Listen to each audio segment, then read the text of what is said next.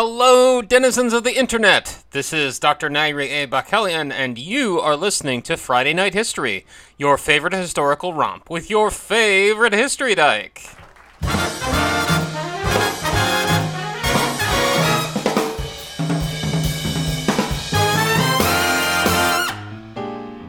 Number 48, Season 2, Episode 15. Boshin War, Part 3. Prelude to an Empire's Bloody Birth. The Southwestern Coalition, led by Satsuma, Choshu, and Tosa domains, was the victorious party in the Boshin War. Though the last Tokugawa shogun, Tokugawa Yoshinobu, peacefully resigned his post and returned political authority to the emperor late in the preceding year, he still hoped for inclusion in whatever new political system would form around the imperial court in Kyoto. Due to the fact that he remained the wealthiest man in Japan, he also hoped for some measure of primacy in that hypothetical new political order. But the Southwestern Coalition outmaneuvered him, and it rendered the imperial court beyond his reach by a number of means. These included forgery of imperial edicts, a campaign of arson and terror in Edo, and in Kyoto by surrounding the young Emperor Meiji with sympathetic advisors, placing pro Tokugawa court nobles under house arrest, and by surrounding the imperial palace with its own troops. By both direct and indirect means, the Southwestern Coalition now controlled the emperor, the ultimate source of political legitimacy in Japan. The shogun was only shogun, after all, because the emperor designated him as such. Though there was much that was undecided even then, this control all but ensured that they started the war on the metaphorical high ground. From this starting point, despite periodic turbulence, they never stopped seizing the initiative in their campaign. But their victory was not fated, and before they were even allies, they started with significant advantages. So let's get to know the three big players and the winners, starting from Satsuma. Satsuma Domain was also known as Kagoshima Domain. It was the victorious coalition's largest fiefdom at over 700,000 koku in official size. It was also the second largest domain in Japan after the Maeda clan's 1 million koku Kanazawa fief. It covered a broad swath of territory in two and a half provinces of southern Kyushu, which made it the southernmost domain in the Japanese archipelago.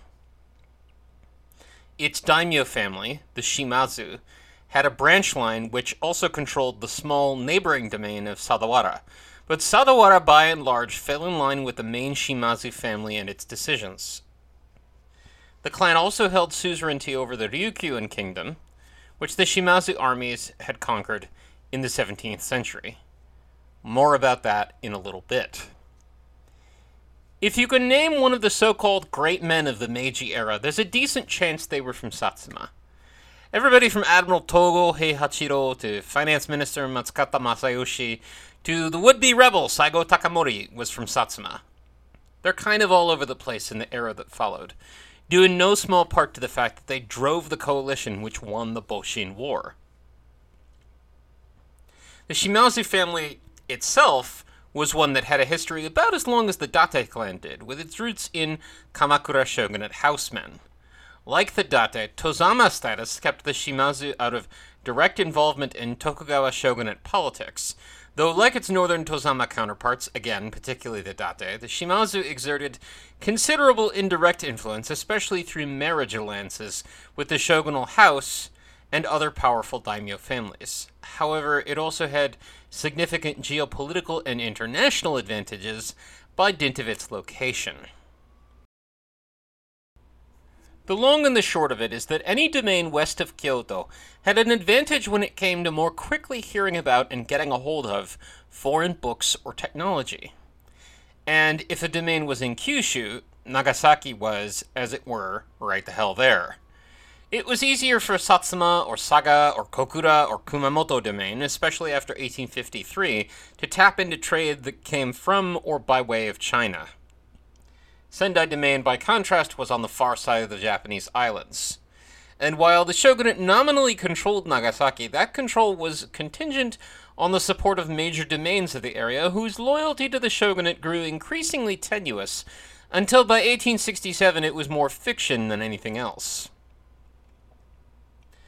Some forward incursions actually came to Satsuma in the pre-Perry years, which only deepened Satsuma's awareness of foreign trends.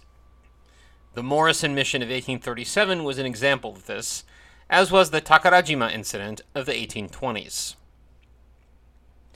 Another thing to bear in mind is that Satsuma control extended into colonized territories where its interface with the outside world was a little bit more direct.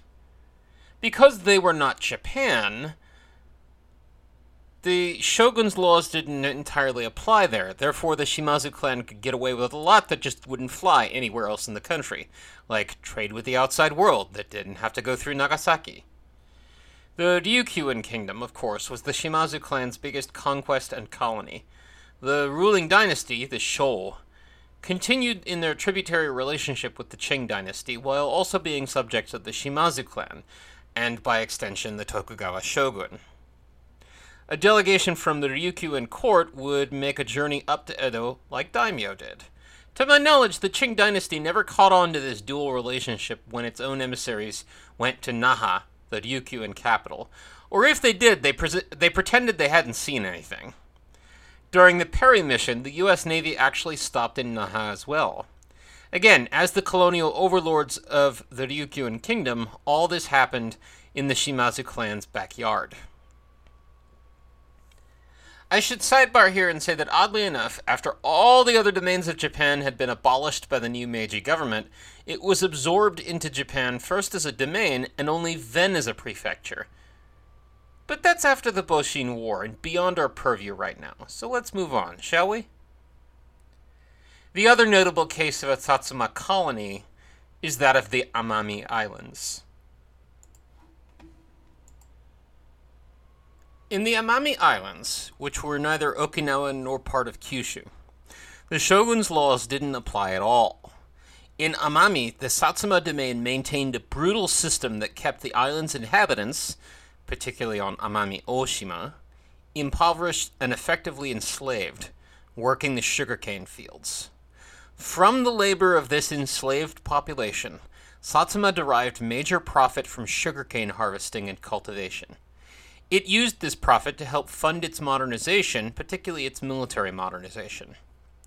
In Meiji Ishin no Kagi wa Amami no Sato ni ari, the key to Meiji restoration is in Amami's sugar, Oe Shuzo argues that, in fact, this ill gotten income was such a mainstay that it was critical to the entire Meiji restoration. Satsuma also had an advantage in the composition of its population. It had an unusually high concentration of samurai resident within its boundaries, to an extent unseen in most other places. This was a legacy of the Shimazu clan's peak of military power and territorial control in the 16th century, when, thanks to a powerful northward drive against its local rivals, it briefly controlled almost the entirety of Kyushu. Rather than lay off retainers as other defeated and diminished Tozama clans in the same era did when their territories were reduced by higher authorities, Toyotomi Hideyoshi's administration or the subsequent Tokugawa shogunate, the Shimazu clan kept these retainers on the rolls. This rare case of a highly concentrated warrior population gave the domain a large and at least nominally trained population base from which to draw on in the war that eventually swept the archipelago. Satsuma was, ironically, allied with Aizu domain in the mid 1860s, with which it drove the forces of Choshu domain from Kyoto in 1864.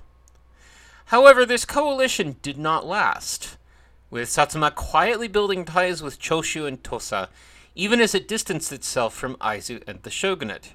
How it built those ties will come to in greater detail down the road, but for now, suffice it to say that it was the work of free or loosely attached leaders and intermediaries.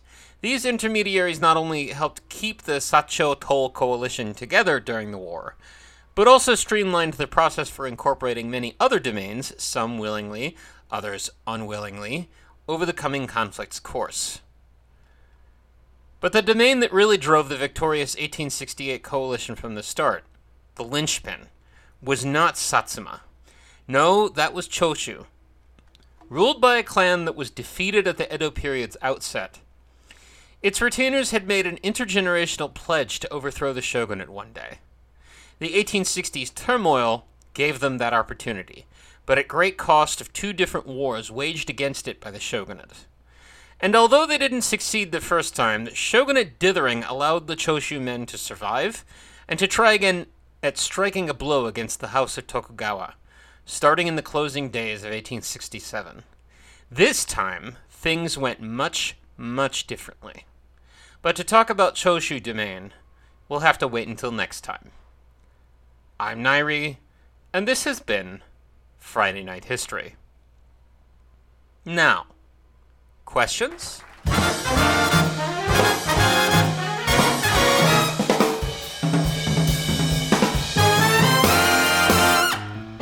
Friday Night History is a weekly historical romp with me, your favorite history dyke, Dr. Nairi A. Bakalian. Our theme is Buga Blue, written by Craig Friedrich and performed by the U.S. Army Blues, available royalty-free at pixabay.com slash music. This and more is made possible by listeners like you. Support Friday Night History. Sign up at patreon.com slash riversidewings and get access to transcripts and sources for each episode, as well as bonus episodes, or subscribe at twitch.tv slash riversidewings to watch gaming, art, and historical bantering. Merch is available at hellaradsparrow.redbubble.com. Thank you so much for being the wind beneath my wings. That's all for this week of Friday Night History. Next time, Boshin War Part 4. My lord, is it time yet?